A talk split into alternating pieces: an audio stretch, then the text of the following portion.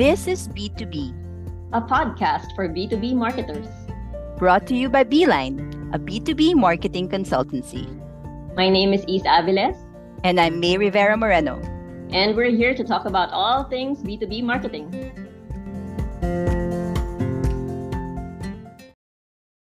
Hello, everyone, and welcome to a new episode of B2B, a B2B marketing podcast.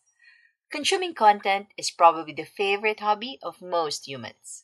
Whether written, video, or audio, we've all been exposed to content since we were babies.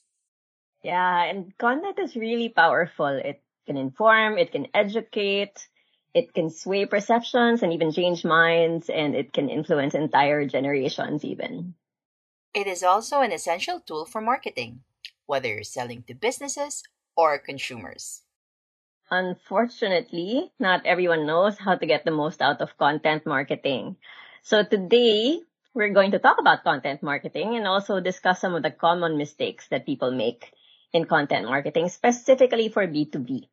And joining us is one of our homegrown talents here at Beeline. Um, please welcome our content marketing lead, Kae Chida. Hi, Kae. Hi, Mae. Hi, Issa. Hello, everyone.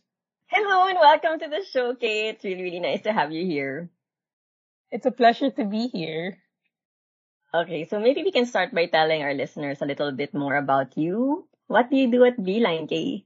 I'm the content marketing lead for Beeline. So I basically help handle the different accounts and strategize for their content marketing. So, okay, you've handled many customers for us in Beeline and even in the past, right? And I know you've been exposed to a variety of marketing campaigns. What makes content an important part of B2B marketing? So I guess first of all, I'd like to define what content marketing is. Content marketing really is a strategic approach to creating and distributing content for brands or for companies to be able to attract, but also retain and nurture their clients. So what makes content marketing important? Well, content marketing or content is really the main way for, for brands to tell their stories and to engage with their customers as well. Yeah, I, I think it's important that with content, they're able to actually prove how well they know, you know, their area of expertise. Mm-hmm. Because without it, how else will they tell their customers what they know, right?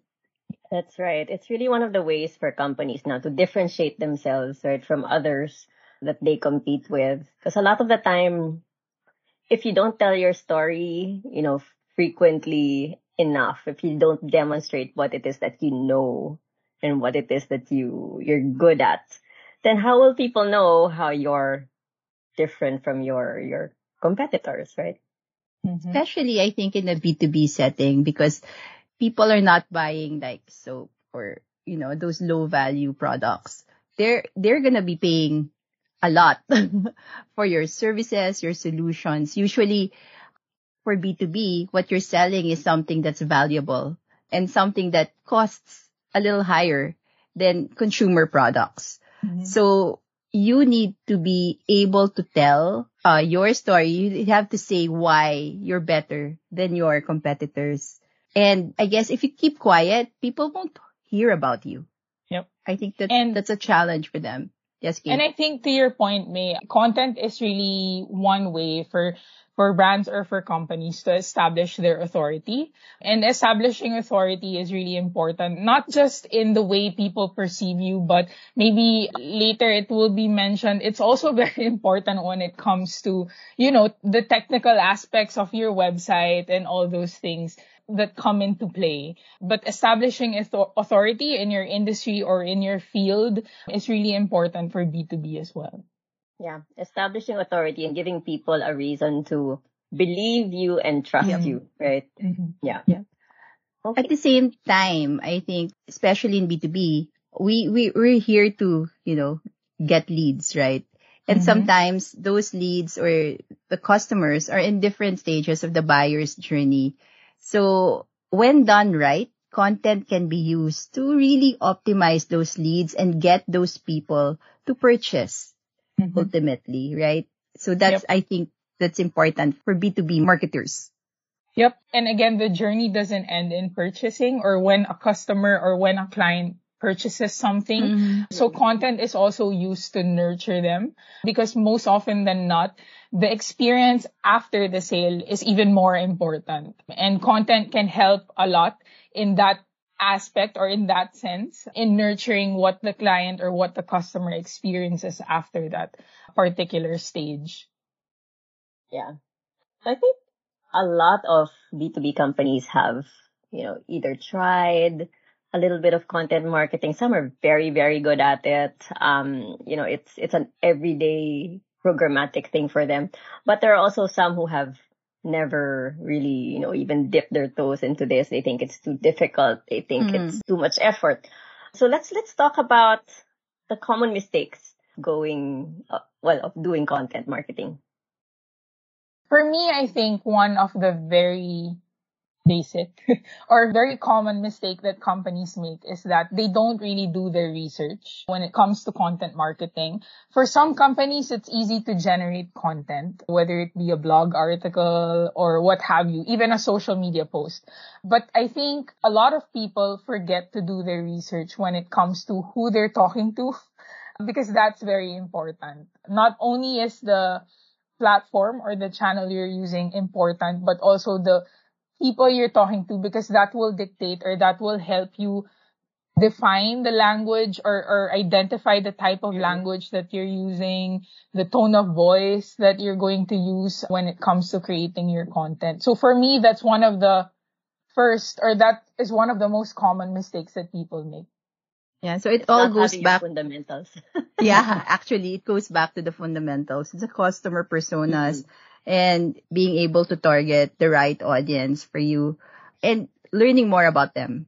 Mm-hmm, mm-hmm. Yes. And I think the reason why this is a, I would consider this a big mistake is because whenever you generate content, of course, one of the main goals of generating content is to create something that will resonate with people. And if you don't match it or don't create it in such a way that people can relate with it and people can identify with it, then what's the point of creating uh, content, right. right? Yeah. I think that's that's something we can talk about a little bit more later. I wanted to also point out that a lot of the times people go into content marketing for the sake of content hey. marketing. Oh, like maybe true. some big boss will say, "Hey, let's do vlogs." mm. but but if you're not you know, clear on why, why you're doing it, um, what you want to achieve, right? Or no know, key messages. For yeah, what are your key messages? What kinds of people do you want to attract, or like what do people come to you for? Because they know that you're offering this kind of content, right? If you haven't thought about that in the first place, then why why even start? mm-hmm. Right. Mm-hmm. So that's why it's always important to have like a calendar, a content calendar first. Make sure you know first what are the key areas or topics you want to talk about. What are the things that you need to promote? Probably some of you may have tips that you'd want to share that would show your authority in a certain topic. Putting things in buckets and really, really making sure to be able to tell your story in a programmatic way, I guess. Mm-hmm. Mm-hmm. Yes. I think that should always just point us back to what content marketing really is. It's really a strategic thing and cannot be done whenever you feel like it, I guess is how to best put it. But also, a lot of people think that in terms of doing content marketing, the most important thing is generating quantity mm. generating, for example, five blog posts a week, 10 social media posts and all that without really asking ourselves why we're generating mm-hmm. these content, right? Mm-hmm. Because for me, for me, it's still always quality over quantity. Although that is not to say that quantity doesn't help yeah. for some aspects or for some metrics that you'd like to maybe measure uh, later on, quantity mm-hmm. can definitely help. But I think for somebody that's starting to do content marketing, for example, I would still suggest or I would still recommend focusing on quality first. How would you define quality? Quality, I would say, is really, for me, would still be based on how well it would resonate to your audience. So again, it's very important to know about your audience first. Know what they want to hear about or want to read about. And also, of course, the way the content is generated. So whether it be the quality of the copywriting, is it backed by research or mm-hmm. data? Mm-hmm. And also the way it's presented visually. Because when you say content marketing, it doesn't necessarily mean that it's just purely copywriting. Mm-hmm. Creatives is always a part of it. It's an equal partnership between copywriting and creatives. So there, yeah. And now I guess audio, it's, right? yeah, I, I guess it's quality when it achieves its purpose, right? When it really is something that you're using to achieve a certain objective that you have, whether it's to get people to click to a website or download hmm. an even longer content or watch something or even fill up a form, right? Or to it understand to the concept. That. Yeah. Mm-hmm. Yeah, or, exactly. And, and, ideally even to be referenced by other people. so true. Yeah, so so I guess the strategy piece is really something that people need to focus on in the beginning and not having a strategy, not having, you know, setting out your objectives and laying all that out, creating your content buckets and your calendar is a mistake. mm-hmm. Definitely. Definitely. Yeah. People have to be very deliberate with content. Mm-hmm. Yeah. I want to go back to what Kae was mentioning earlier about, you know, if your content doesn't resonate with the target audience and what's the point? I think another thing that people, you know, commonly do is talking more about themselves rather than focusing on what the customer wants to learn about or wants to, you know, to hear. Coming up with content that resonates sounds like, oh, that, yeah, that sounds like me. That sounds like my situation. I can relate to that. So, you know, tell me more about the solution. Mm-hmm. Well, I think it still boils down to empathy and, and really understanding what your customer really wants to hear from you, right? Also, a lot of times people are just shoving data points down people's throats without really understanding how to tell the story. And storytelling is such an important part of, of content. I mean, when we, when we were kids, what, what was the first type of content that we consumed? It's fairy tales. It's books. Or, or even, you know, those Sesame Street videos for my age. I think those still have Sesame Street. oh, they do? Oh, great. so, so it's really, you know, you get to watch it. You're, you're, you're fascinated by it because they're telling stories. It's a story that you follow. There's an, a start. There's a plot. There's an ending, right? So we have to think about the story part of it. It's like, we, we have to tell a story in such a way that people would like to listen to it or read it and want to learn more about it. Yep. I agree. Hmm.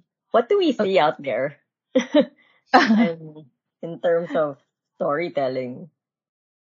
There's some content that's immediately compelling, right? I, I think if I were in IT, for example, and I was looking at AI is such an in thing right now if there's a if there's an ebook out there that really tells me maybe tips on how to use it in my company, that would be interesting, right? So it's really being able to format your your content in such a way that people will realize, oh, I might learn something from it. It might be something that will teach me, you know, certain things that I should be doing about my role in my job. And that would make it interesting. Yeah. You know how in, in B2B sales, when, when you're the one facing the client, it's all about storytelling as well.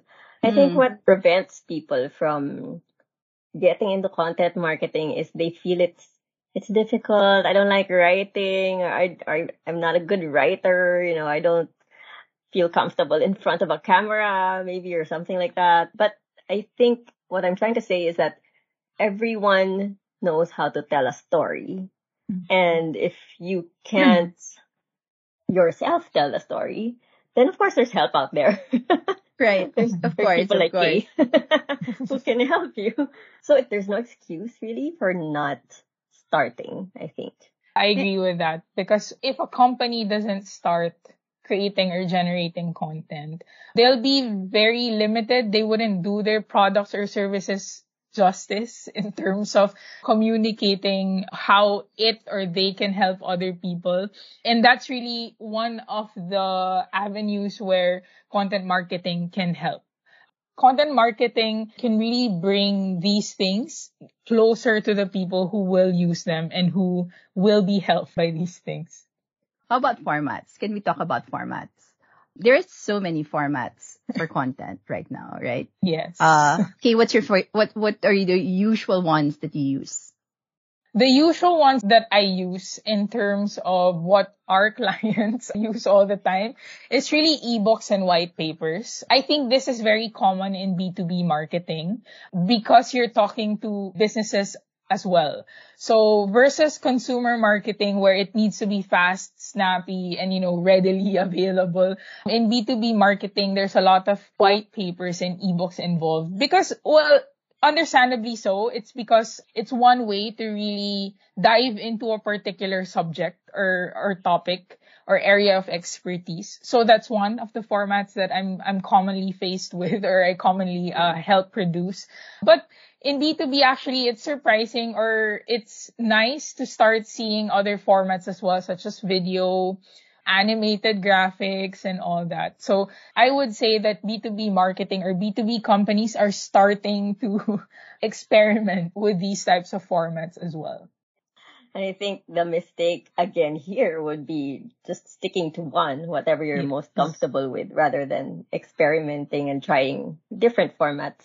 I'm sure, yeah, I'm sure what you've seen also is that when you start mixing up your formats, then you can observe, oh, what, what works best? What do people respond to? Mm. Right? Maybe they like our blogs more than our ebooks or they like Mm. our d- videos more than, you know, stills or Mhm. etc. And I think there are a lot of things that come into play when it comes to what kind of format will work for you and what won't. But because there are a lot of factors involved, I think experimenting is really the best way to know. because there are data and research that can help you figure out which ones to try, but it won't always be the case for your company. So unless you try it, and I, I would say there's no harm in trying, especially in, for example, social media platforms. Uh, I think because of the generation now or because of the times now, people are more guarded or more afraid or businesses are more guarded when it comes to social media because a lot of people think that one move can, you know, cause issues or, Mhm. or Right. whatnot. But I think experimenting is still something that's very important and something businesses need to do or to try. And having multiple formats, it really gets your audience, I think, more engaged. Because not everyone will like to read blogs, for example, or not everyone would like to read a really long ebook, right? But others might prefer really an animated video or a video. So we all learn things in different ways. So we also like consuming content, um, in different manners or in different different types of content, right? That's what we, I guess, being human, we get bored when we're we're faced with the same things all over and over again.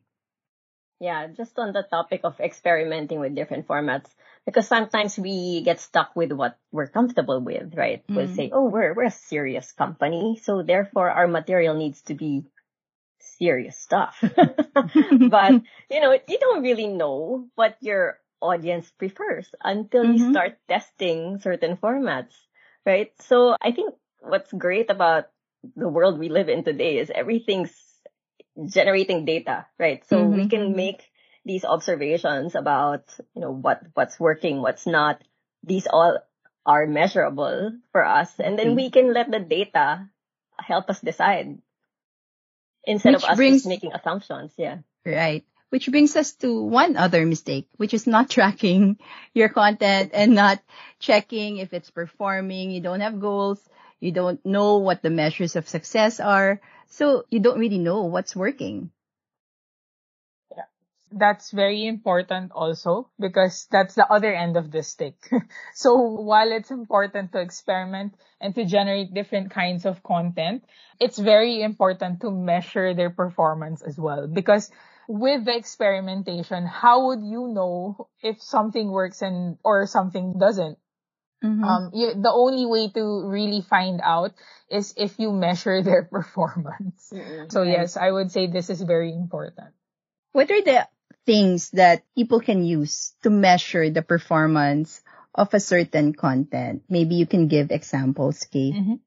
Okay, so it of course it it will all start with what are you trying to achieve with the with the content that you're producing but also depending on where you distribute or where you publish your content there are definitely ways to track their their performance. So whether it be social media we all know that there's a way to track mm-hmm. performance in social media. Website is also one of the more elaborate platforms or one of the more elaborate channels in terms of you know performance tracking and then of course, other formats such as videos or even commercials. But mm-hmm.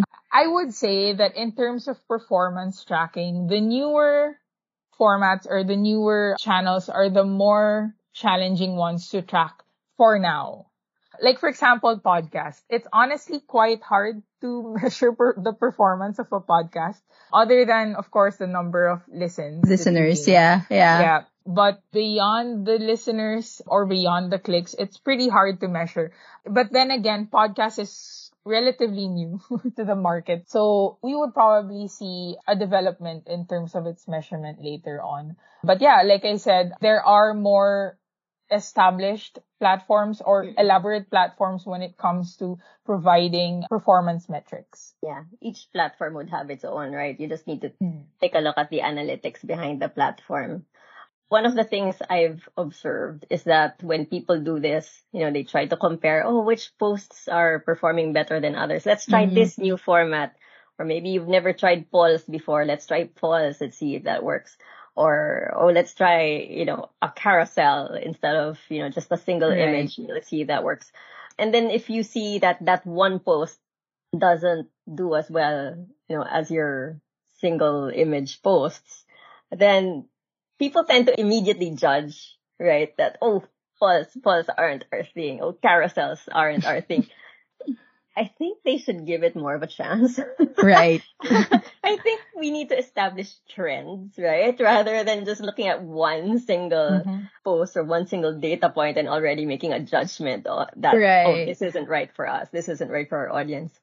Yeah, it yep. can mean so many things if a piece of content doesn't perform well. Like a poll, for example, what if what you were asking is not something people were interested in? Yeah, yeah. Yep. I think it applies the way it applies to other aspects of marketing also, like for example, digital marketing, wherein it's really highly encouraged to give campaigns some time to not only perform, but to learn as well. It's the same way for content marketing. Sometimes or most of the time, results are not instantaneous. Mm-hmm. um, like you said, Issa, we have to give campaigns a chance to learn and to gain enough traction for us to be able to establish trends and really be able to soundly say that this isn't working and or this is working. Yeah, I, I think what's great about especially the longer form content, your ebooks, your white papers, those have a pretty long shelf life. It's not like, oh, it's no one's read it for this month. Okay, let's let's delete it and all. It's not like that, right? You can you can actually as long as the information there is accurate, it's still up to date, then those things can last a long time. Mm-hmm. They can last a long time. Plus, if there are a lot of uh, like little nuggets of knowledge inside mm-hmm. your white paper, then you can repurpose, you know, those little segments of your content and make them work harder for you. That's true. And not many people are doing that. I think once they've written something, they're like, okay, that's it. Done. That's But Which you can do spin-offs, right? You can turn Correct. something into a video, turn it into a podcast, you know, Exactly. Exactly. expand it further into another ebook, etc.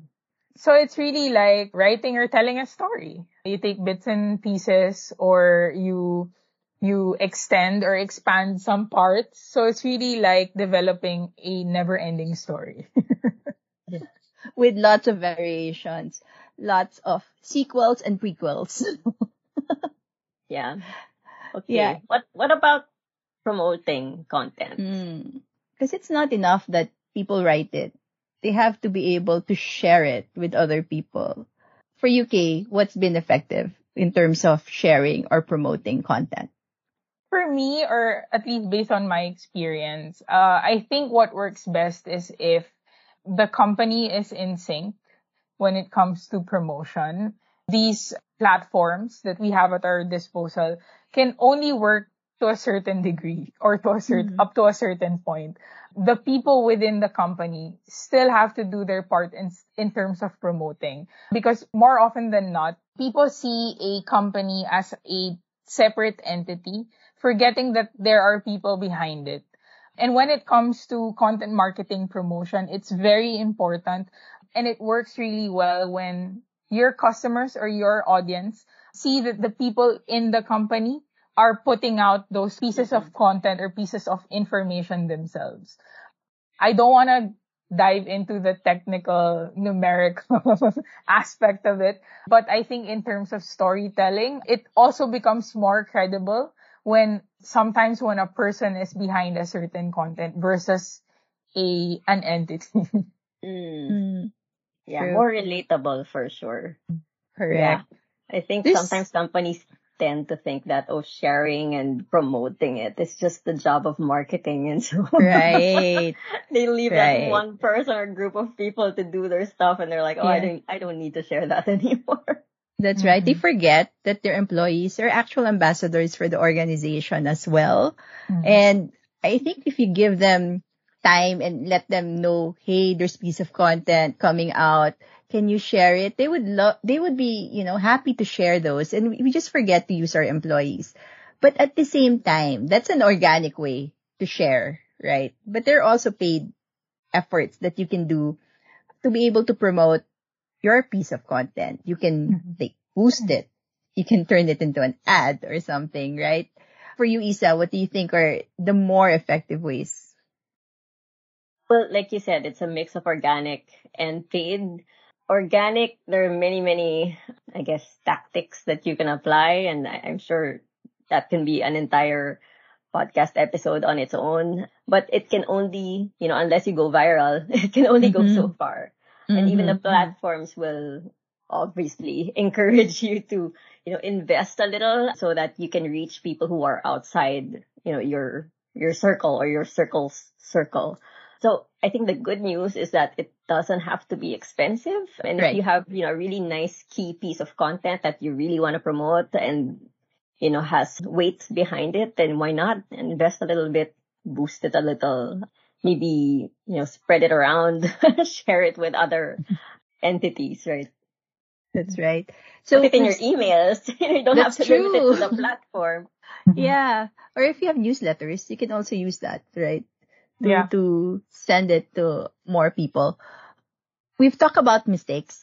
We've talked about a lot of mistakes, but maybe we can summarize. Uh, for example, okay, what are the top three tips that you'd like to give content marketers out there? If they had a lot of things in their plate, what are the three things that they should be doing?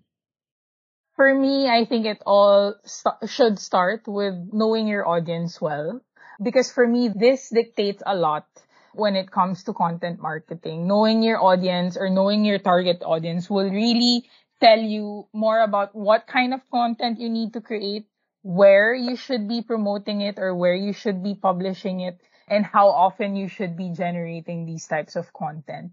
But other than knowing your audience well, I would say also to make sure that you close the loop. I think Issa Mhm. mentioned that earlier when she said that content need to have weight or need to have some need to be backed up by something. And I think it doesn't only mean that a content needs to be well researched, but it should be closing a loop in terms of, you know, customer experience. Because when you put out something, for example, a blog article, and there are clickable things uh, within that blog article, you need to think and you need to strategize uh, where you're bringing the customer, what experience do you want them to have next. So I think that's very important because otherwise, all the resources you've used for that particular piece of content will generally be useless because uh, the customer won't land anywhere or at mm. least won't finish with an engagement that makes sense to them. And then lastly for me is of course to measure the performance of your content and of your strategy because without measuring the performance of your strategy or your piece of content, you really won't know if you've done a good job or if you if you've been effective in achieving what you've set out to achieve. Yep. Thanks for that, Kae. That's a great way, I think, to summarize our discussion today. Thank you, Kae, for guesting in today's episode of B2B. We're so happy that you're here, and I know our audience learned a lot from you. To all our audience out there, if you're interested to learn more about content marketing and would need help in starting it or you don't really know what to do in terms of content marketing, you can reach out to us. Just visit our website, www.beeline.com.ph. Thank you, everyone. Thank you. Bye. Bye.